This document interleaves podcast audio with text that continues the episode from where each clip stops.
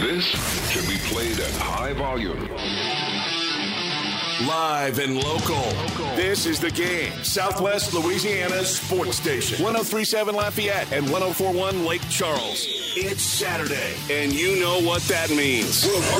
Finally, time for the world famous CD to step to the mic for two straight hours of no holds barred sports talk. It's better than Desperate Housewives. Are you ready? You better get ready. Yeah! Yeah! Because Under the Dome with CD starts right now. Let's do it. I'm ready. Let's do it.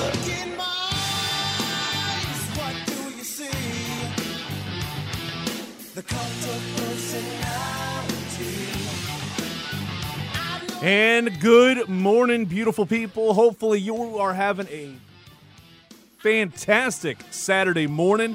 I know I am. It's been hotter than hell all week, so why not kind of sit back, relax, and enjoy two hours of unfiltered, unadulterated sports talk? Let this be, again, we, we like to do this all the time. This is the show where I like to have it be a respite from all the stuff you've been dealing with all week long. This is where you kind of go for the barstool conversation, or you get to just hear me ramble on and on and on. And trust me, your boy knows how to do that all too well.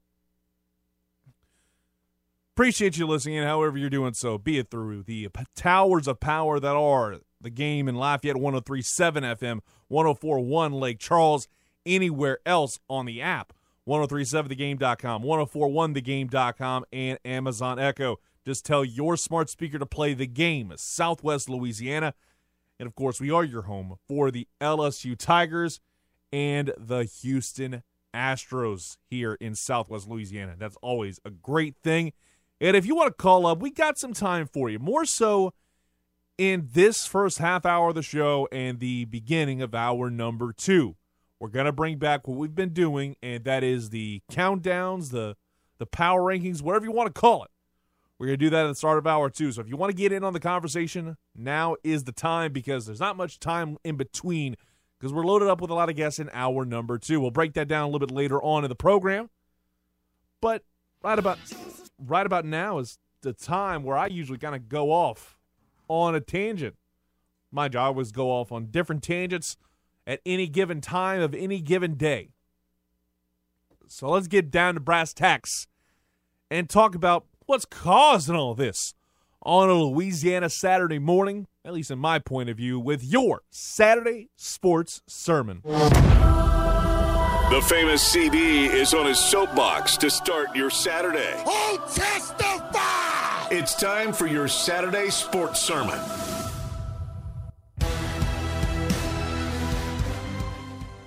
And I'm going to start off the show talking about the New Orleans Saints and more so kind of getting you ready, getting you geared up for training camp. Because they just announced this week, July 19th is the start of training camp for the black and gold. So we're getting closer and closer to it. So this feels like the perfect time to open up the show.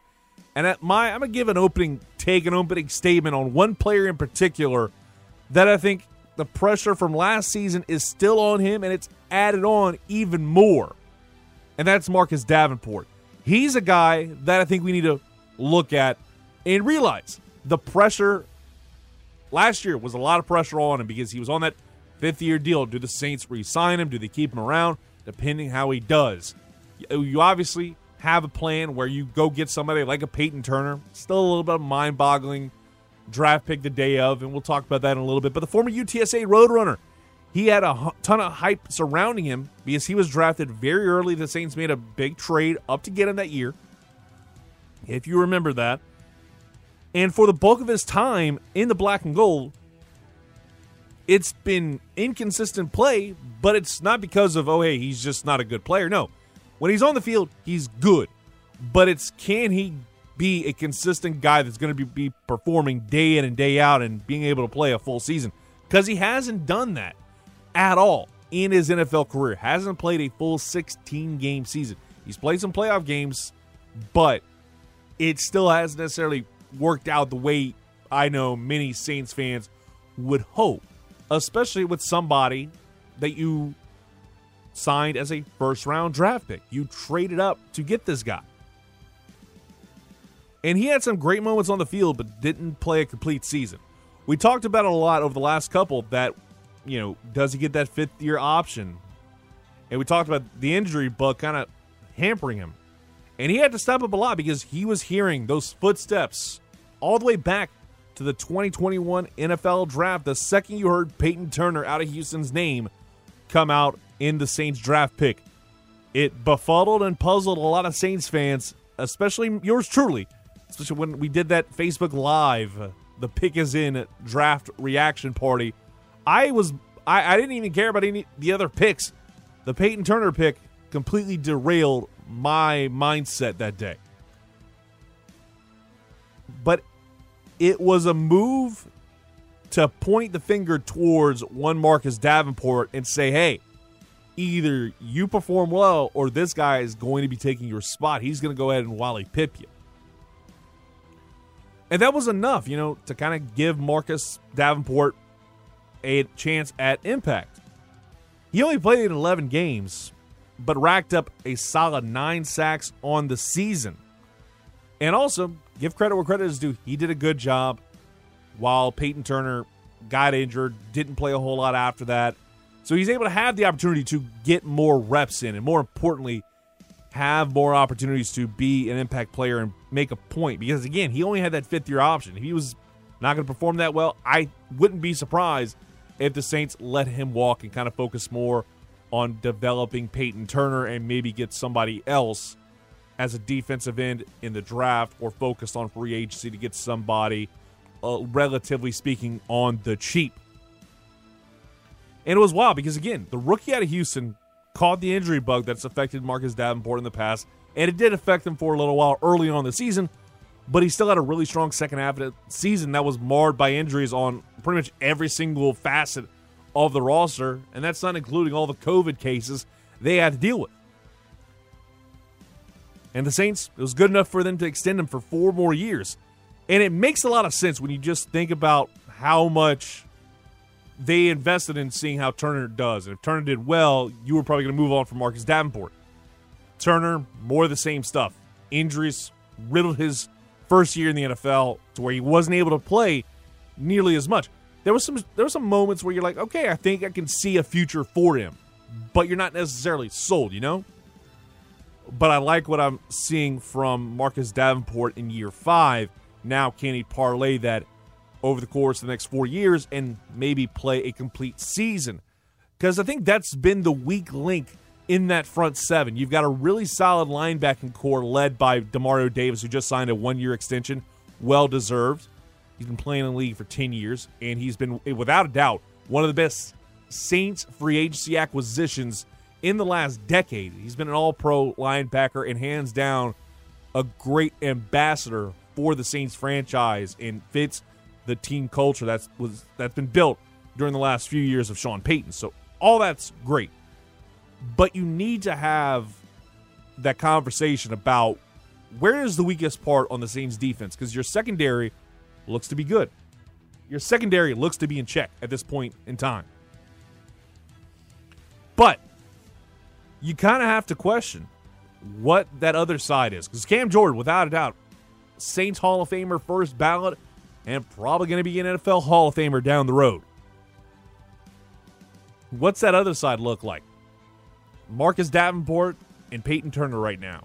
You need to have one of those two guys step up in such a way to where we get to see a phenomenal defensive end bookending on the right. Got Cam Jordan on the left. Got Marcus Davenport or Peyton Turner, whoever winds up panning out. But I think Marcus Davenport, he signed the four year deal. He's got the bag, Jack. But I think that pressure from 2021 is still going to carry over to him because there's still going to be a lot of naysayers. And more importantly, a healthy Peyton Turner, if he's able to be that guy that can do a play a 16 game season, and Marcus Davenport continues to get bit by the injury bug, it's going to hurt him because we talk about all the time. It's the most cliche ass thing I've ever said, but the best ability is availability, and that's not been what Marcus Davenport's ability's been over the last few years. And that's kind of the million dollar question when it comes to question marks that this Saints team has. It's the front seven, more specifically, how it's going to look on the other side of the defensive end because you've still got some good players like David Onyemata, who has transitioned extremely well from not knowing much about playing professional football in America he was born in Nigeria. Like it's it's incredible to see what he's been able to do and how much he's grown since joining the, the team. But who else is going to be a true star? Who's going to wind up helping make this front seven, especially the front lines, that much better? Because I, I hate to say it, but it's a lot like the SEC. How you perform, but in the trenches, that's going to determine who wins and who loses the ball game. And Cam Jordan can't do it him, all himself. He's getting out there in age. He can still do it. He can still go, but he can't necessarily do it the way that we want him to. And this has been the I think outside of Jameis Winston, because quarterbacks always have to deal with pressure, pun intended. And it's amplified 10 times more for Winston because of the fact that he's filling in for the shoes of one of the greatest Saints quarterbacks, if not quarterbacks in history of the game, in Drew Brees. Those shoes are damn near impossible to fill. It's a lot like taking over for an all time great head coach. It's hard to do that. But I think Jameis Winston has a chance to do so. But Marcus Davenport has uh, still a lot to prove. Can he play a full 17 now game season? It's no longer 16 like he used to be. It's 17. Can he do that? Can he at least get to more than 13 games in a season? Can he be enough of an impact player? Because he did well last year. S- solid nine sacks. But can he do better? And I think that's the biggest question that this Saints team has in year one of Dennis Allen. And we'll have a lot of those. And we'll try and get to all those answers as training camp progresses as we get closer to it. This is what I'm going to try and do on the show every week. It's going to look at a different thing with the New Orleans Saints and break it down like a fraction. But I think the other question mark on this team, and we'll get to that right now. We'll go ahead and kind of hit this because I saw this yesterday or a couple days ago. And that's the running back position because we're dealing with, of course, the Alvin Kamara suspension looming large, and the wheel of punishment has not been spun just yet. Where does that go? And there's a number now reportedly attached to that suspension as potentially six games. And that's great. Six games is about where we kind of felt it was going to be. Now, the million dollar question is when the hell it's going to be. Because you've still got the trial to deal with. And obviously, you're going to have to retroact suspend him as soon as everything kind of gets comes out in the wash, if you will. And if it's a six game suspension during the season, it could be midway through the year. And trying to get a solid running back to kind of fill that void, to fill that gap alongside Old Man River, Mark Ingram, good luck, God bless. That's all I got to say on that front. So there's a lot of questions surrounding this team. Marcus Davenport may be the biggest on the defensive side Alvin Kamara, which we'll probably dive into more next week, is the more difficult question to really answer in the here and now. All right, it's under the dome with CD right here on the game 1037 Lafayette and 1041 Lake Charles. We're going to take a quick time out. When we come back, the big news damn near a nuclear bomb dropped on the recruiting trail with Arch Manning committing to Texas at long last. It felt inevitable, to be honest with you. But we're going to talk about that and so much more in the next segment. We've also got David Ware of App State Mania. We're continuing our summer camp segments, bringing back David Ware, App State Mania, part of 24 7 Sports. We're going to talk about what the Mountaineers look like. First time in forever, the, the Louisiana Raging Cajuns aren't playing the Mountaineers. Kind of wild to think about, but we're going to talk about that and so much more with him. But when we come back, we're going to get into Arch Manning, Texas. And is this commitment legit? In my mind, I think so. Well, I'll give you one reason why next, right here on the game. 1037 Lafayette and 1041 Lake Charles. We are Southwest Louisiana Sports Station and your home for the LSU Tigers and Houston Astros in Southwest Louisiana. Who is the world famous CD really? Whatever you think when you think sports radio, he's the exact opposite. Yes, I will do the opposite. Let's get back to Under the Dome with CD before he starts acting like Costanza. George is getting upset. On the game, 1037 Lafayette and 1041 Lake Charles, Southwest Louisiana's sports station.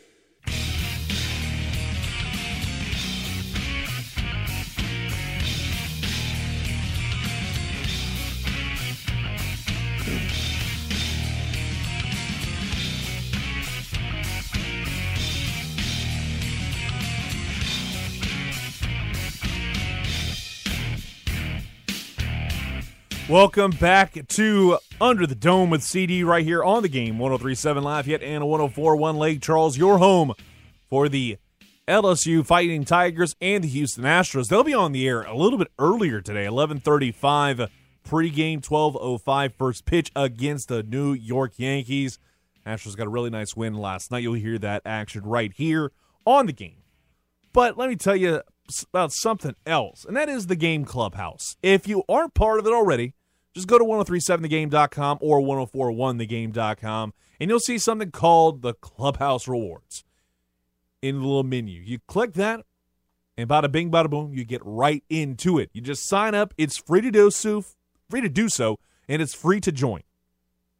And once you become a member, you'll have a chance to win some fantastic prizes, some stuff that I honestly would love to have, but I can't because I work for Delta Media. You sure as hell can, and that includes a $150 gift certificate to Mr. Lester's Steakhouse, hands down one of the best steakhouses in the entire damn state. And that's at Cypress Bayou. Or you can get a $50 half shell Oyster House gift certificate, have some fantastic seafood over there. Or if you're out at Cypress Bayou Casino Hotel, you can also get a $25 gift certificate to Mabel's Kitchen inside the Rewards Club. And you can only score those great prizes and more because trust me, prize pool keeps getting added into it. That's only a couple highlights. So make sure you get in on the action today at 1037thegame.com or 1041thegame.com and sign up today. It's so simple, even I can do it. So go sign up today and enter in for a chance to win some phenomenal prizes. Gonna have David Ware coming on in the next 10 minutes talking App State and Mountaineers football. Because again, if you missed last week's show, we focus, we're starting to turn the page because LSU, the Cajun season, those are done. Now we're focusing in on college football, the pro game. We're starting to focus more towards that. Obviously, we're in the dog days of summer in baseball, but I feel like based off of metrics that I've seen, I think we need to focus more on football. So why not get the perspective of teams across the Sun Belt and the SEC? The Conference of Dixie and the Sun Belt Conference, the two conferences we focus on a lot here in Southwest Louisiana. So we're going to have David Ware on to kind of give us a preview of App State football, how they look after kind of coming up short in the Sun Belt Championship game at Cajun Field. Actually got to meet David Ware for the first time then. Honored to call him a friend of the program. But we'll have him on in just a little bit. But I want to get to the Arch Manning conversation because I got a conversation with our guy Matt Miguez off the air whenever the news came out. I was blown away by it. Number more because of the fact that it happened in June, because it felt like Arch Manning, the way that he played it, was done deliberately, and it felt like we were going to wind up finding out on the day of like National Signing Day or around that time. It just felt like that's what he was going to do because that thing was kept under lock and key pretty much from the second he joined Isidore Newman as a freshman. Like that literally the recruiting process began then because of the name brand recognition and the legacy that the Manning family has brought to the table. Now, the conversation me and Matt Miguez got into, you can listen to him weekdays from 4 to 6 right here on the game. And we talked about it, the Arch Manning situation. And he says he's probably going to go some, he's probably, it's probably committed for now. And I disagree with that a lot. And I think it's more because of the fact that he literally did it the way, like, in the best way possible. If you're a young kid, take notes of this.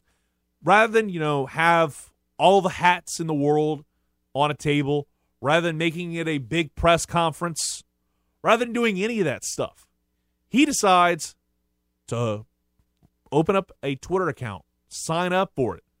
A lot of players, they sign up for that stuff when they're 14, 15 years old, especially if they're highly recruited and highly touted. They've got people handling their social media. And I'm sure Eli, Peyton, Cooper, whoever, is helping him with this as well. And there's no doubt in my mind that they're helping him with his social media to make sure it's handled a certain way. And he doesn't, they don't probably want to see Arch really on social, especially at a young age. That's just my personal POV on that. But with the way Arch handled it, it wasn't, here's my top five, here's my top three, I'm committing to this school, all this stuff.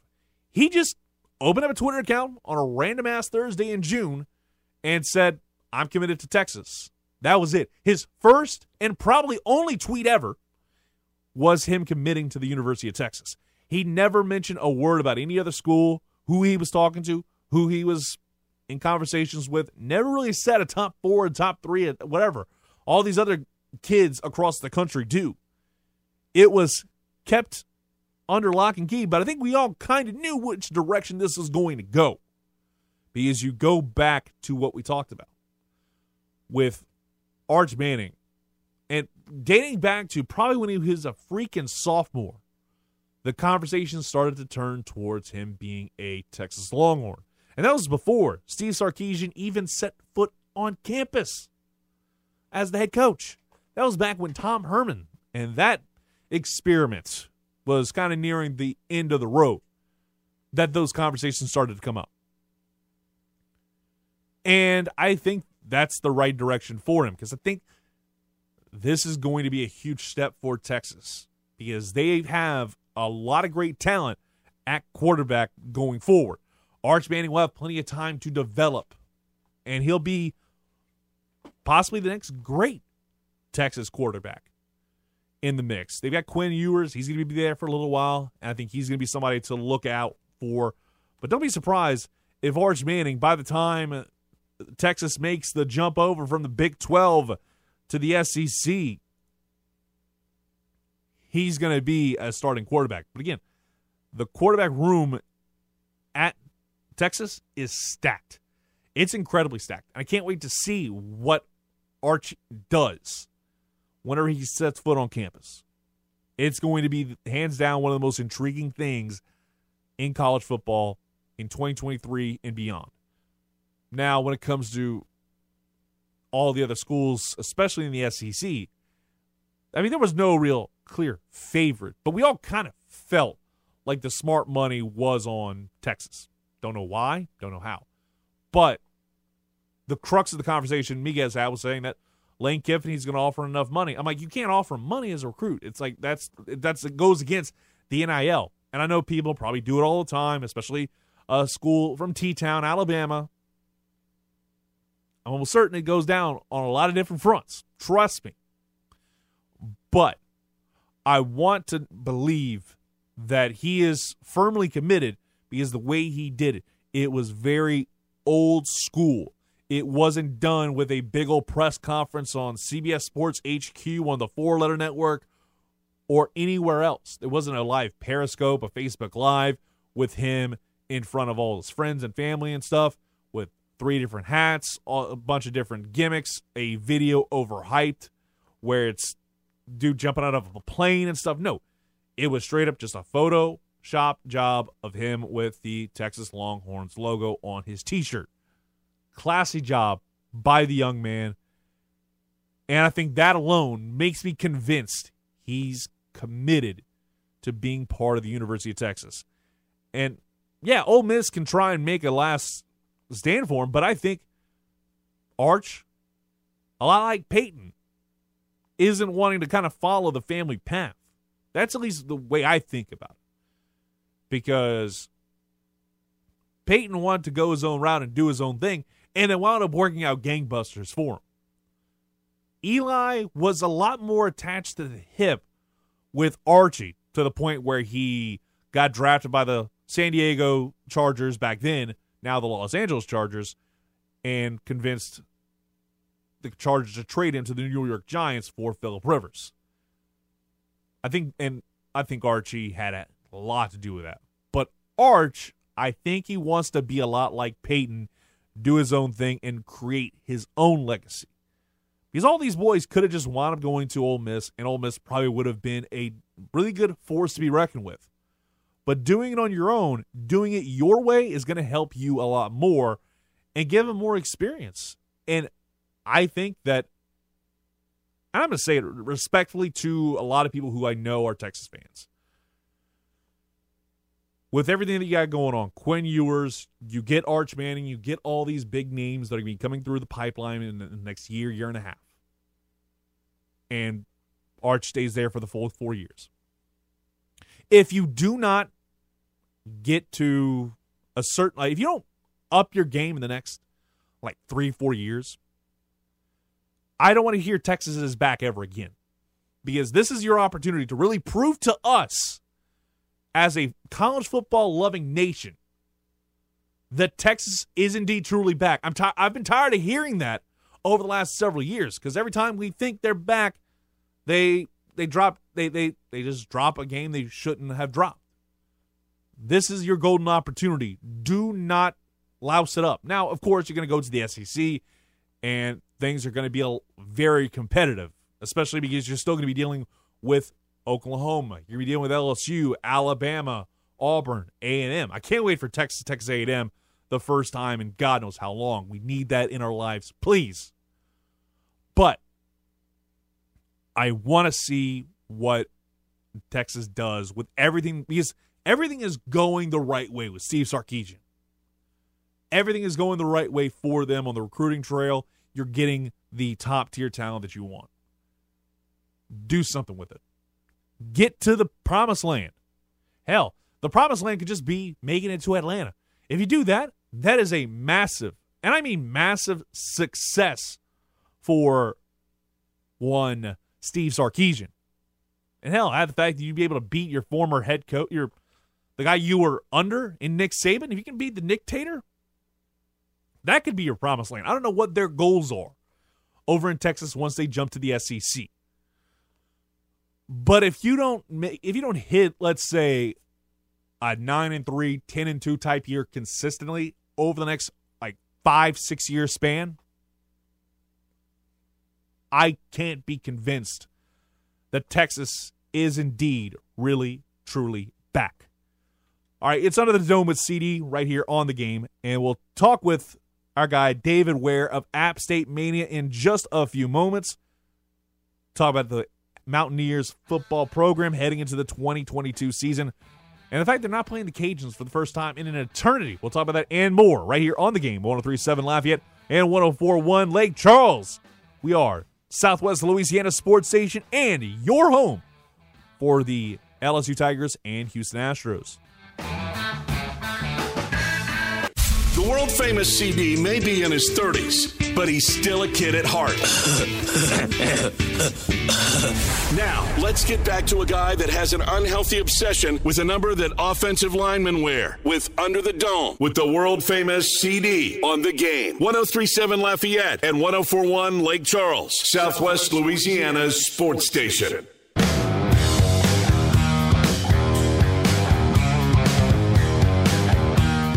Welcome back to Under the Dome with CD right here on the game 1037 Lafayette and 104.1 Lake Charles. We are your home for the Houston Astros and LSU Tigers. And later on today at Parc International, we've got the Rescue Fest going on for the first time. It's a day of live music featuring the Sarah Russo Band, Jet 7, Layla Laverne, Hunter Corville, and Cam Nelson and there'll be plenty of food, games, and even a raffle. And Rescue Fest is, of course, a fundraiser for the Rescue Group of Acadiana. That's R E S C Y O U. And it's the group of Acadiana. It's a group that provides financial and emotional assistance to grieving families of child loss. To buy tickets, go to Eventbrite right now or by visiting rescueyougroup.org. And now we're going to kind of flip things over a little bit. We talked more the pro, a little bit of the recruiting game, but we'll get to some App State Mountaineers talk. I know the Cajuns aren't playing them in 2022, which is weird in and of itself, but we're going to kind of get into an idea of what's going on over in beautiful Boone, North Carolina, with a good friend of the program, and that is one David Ware of App State Mania, part of the 24/7 Sports Network. David, how you been, brother? Man, I'm doing great, Clint. Always great to be with you. How are things in Louisiana this morning? It's hotter than hell, brother. Like it's been hot the last several days. Honestly, I'm just glad that I'm inside air conditioning right now inside the game studios. But before we get to the actual what's going on with the team in 2022, I want to chat you up about Damari D'Marco Jackson, excuse me, D'Marco Jackson. He got drafted by the Saints back in April. What can Saints fans expect to see from him in 2022 in the black and gold?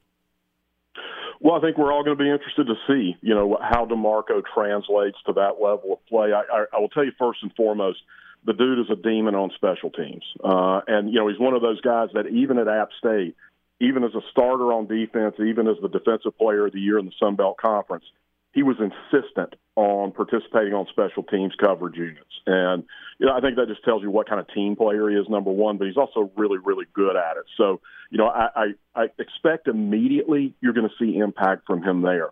Uh, you know, you and I talked a little bit, or, or I talked with one of your guys um, not long after the draft when D'Marco was taken, and we we discussed the fact that you know we'll, we'll have to see kind of where he translates into that Saints defense. Is it Mike? Is it Will? You know, you've got a couple of veterans there right now. I, I don't feel like maybe he has to be rushed into the lineup. Now that doesn't mean he won't earn his place in there pretty quickly, but I, feel like they've got some time to maybe figure out where he his skill sets match up the best. Um, and you know, I, I expect to see him, you know, uh, playing in the rotation. Is he a starter? Uh, that would be hard for me to determine. I don't see enough of you guys down there to really understand that. I'm I'm stuck up here in Carolina Panther misery, but that's a different discussion. Um, but I, you know, I expect to see D'Marco be an impact player on special teams immediately, and you know, I'm. It's not going to surprise me a bit to see him earn uh, starters reps. You know, maybe at some point later in this season. Oh, I'd agree. I think he could be a guy that has a big impact and one that's had a big impact for the App State Mountaineers over the last couple seasons has to be without a doubt Chase Brice heading into his senior season, redshirt senior season, excuse me. What are your expectations for him after obviously season came to an end in the Sun Belt Championship game? Not necessarily the way they wrote it up, but now you kind of move forward what's Chase Brice's mindset like heading into his final year as the head honcho of the Mountaineers? Well, you know, I, I think Chase. Look, first and foremost, Chase is a really quality guy. Uh, very humble. You know, came to App State. It, it didn't have any expectations of being treated a certain way. Wanted to earn his way through. Uh, you know, with the team, uh, with the coaches, earn the trust of those guys, and he did that.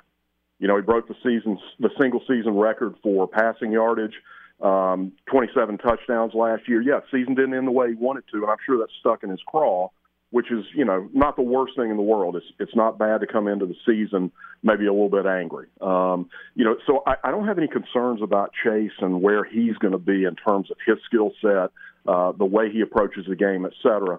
What is going to be very different for him is the entire starting receiver group from last year is gone. Those guys were all super seniors that were in that three man starting rotation. Of course, Jalen Virgil was a fourth guy who was also a super senior that was kind of that fourth uh, fourth weapon in that group, primary weapon. So, you know, the biggest thing for Chase um, in spring ball during this off season is going to be creating new connections with an entirely new wide receiver group.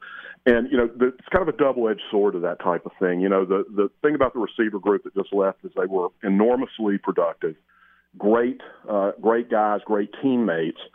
But you know, after you've seen them three, four, or some cases even five years with the COVID waiver, you know, you've got a pretty thorough scouting report on those guys. You understand who they are, what they're capable of, and you know, uh, at least with this new group coming in, they're unproven.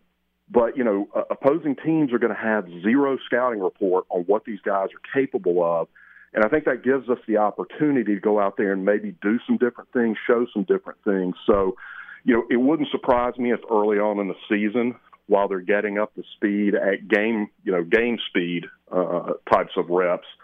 Maybe the passing game um, is is a little slower to start, but I think that very quickly as the season progresses, you're just going to see them continue to gain more and more momentum because there's a lot of talent there. It's just talent hasn't been on the field very much yet. Talk right now with David Ware of App State Mania. And while you mentioned the wide receiver corps, that's a bit of a question mark heading into fall camp. I think obviously your running back corps is going to be really solid with Camerun Peoples coming back as well. That's a name that I think a lot of Cajun fans absolutely have a little bit of PTSD when they hear that name. So, what do you think about the rest of this team and how everything kind of pans out, especially in the running back room? How much that could play a role in how this team's successes are, especially early on, as you mentioned, with the new wide receivers? You kind of have to build that team chemistry. Yeah, I, this running back group is the deepest I've seen at App State. Um, and, you know, everybody makes those kind of hyperbolic statements sometimes. But, you know, for me, I, you know, I got to see this group in spring. And to be honest with you, Clint, it's the first time in probably three years that the entire group was truly healthy. So, you know, just to run through them, you mentioned Cam Peoples. Obviously, Cam is a unique guy. You know, he's big, he's fast. Um, you know, he rushed for a little over 920 yards last year, and he missed a couple of games due to injury. You know, he was the league's leading rusher in 2020 uh, in terms of total rushing yardage.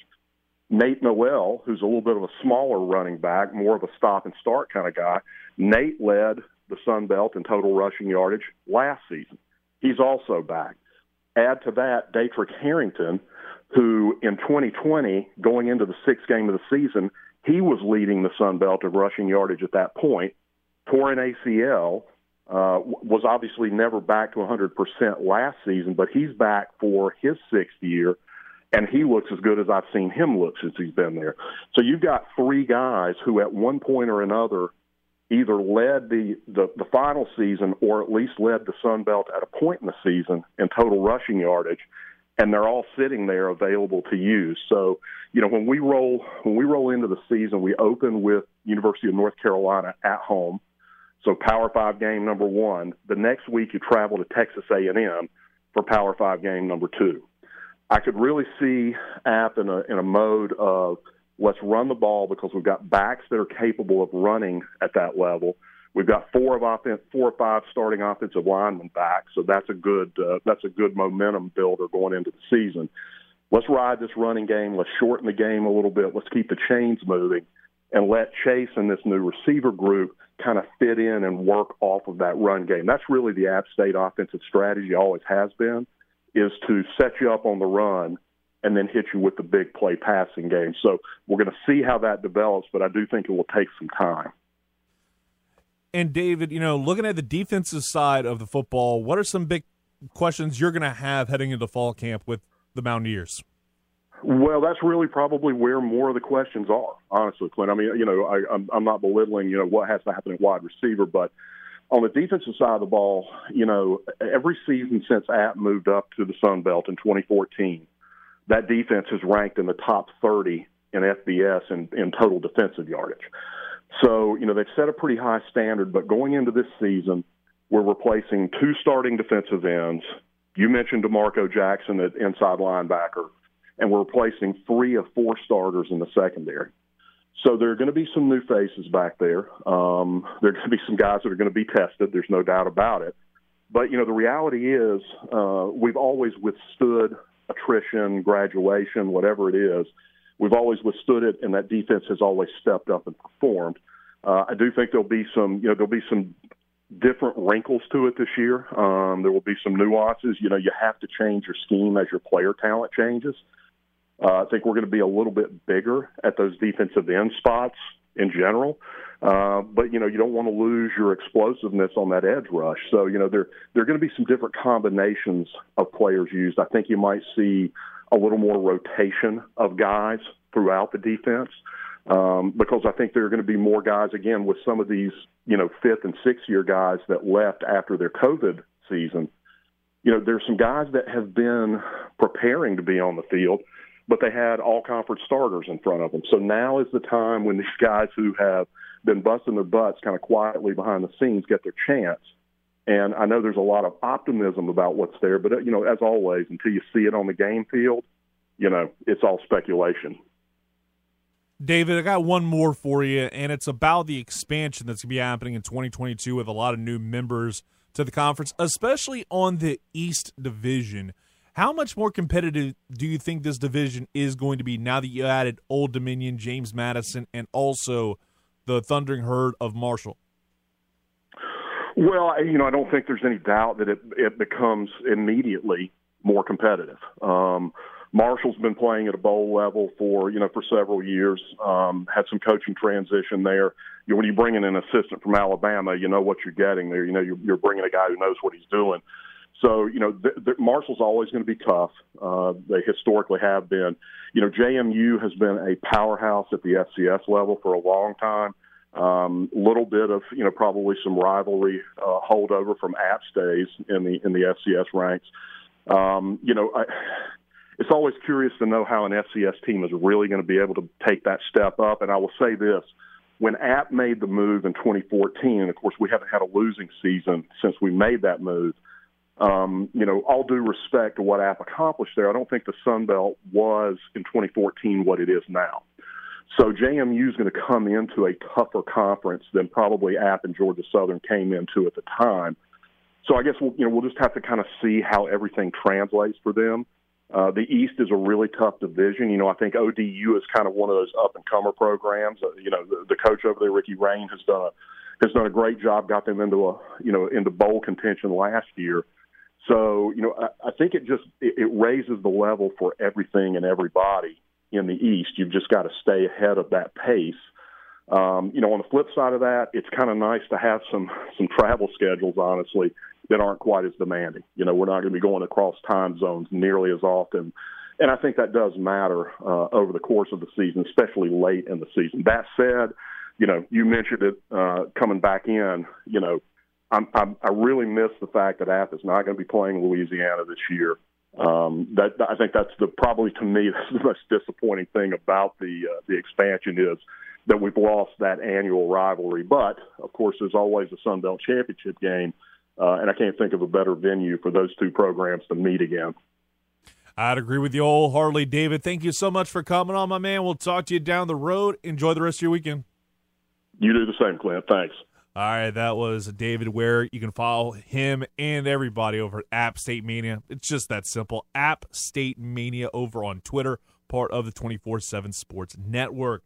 Gonna take a quick time out. Got one more segment, and we got enough time to get in my Fave 5 picks to click before we jump start hour number two next, right here on the game. 1037 Lafayette and 1041 Lake Charles, your home for the LSU Tigers and Houston Astros.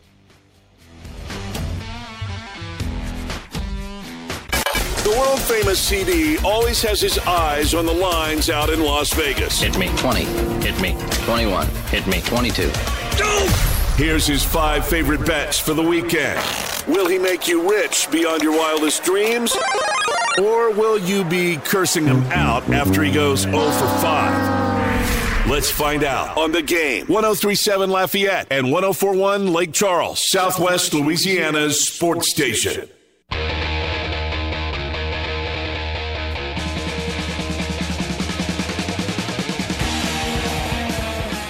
Welcome back to uh, Under the Dome with CD right here on the game 1037 Lafayette and 1041 Lake Charles, Southwest Louisiana Sports Station. We got just enough time to kind of break down my five fave picks to click for this sports weekend. And before that, let's go ahead and go back to last week's picks to click. And that was Tampa Bay Rays, Houston Astros, Tampa Bay Lightning, Arkansas, and Ole Miss. The Astros and the Lightning killed that parlay pretty succinctly, I would say, especially the Lightning. They got absolutely trounced that night.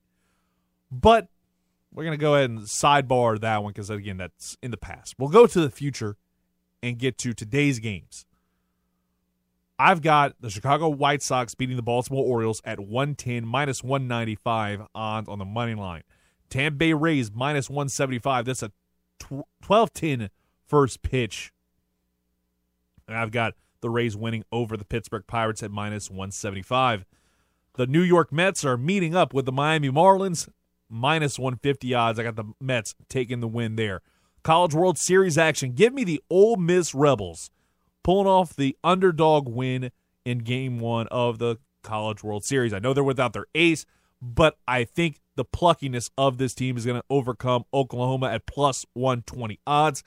And then USFL action, I got to go with the Birmingham Stallions. As much as it pains me to say, the Birmingham Stallions have been one of the best damn teams in the USFL. Even when they're taking on the New Orleans Breakers, I got to go with the favorite here and probably to win the whole bleeping thing. Hour one in the books, hour two coming up next. We're going to talk with Nick Suss, preview that Ole Miss Oklahoma College World Series game.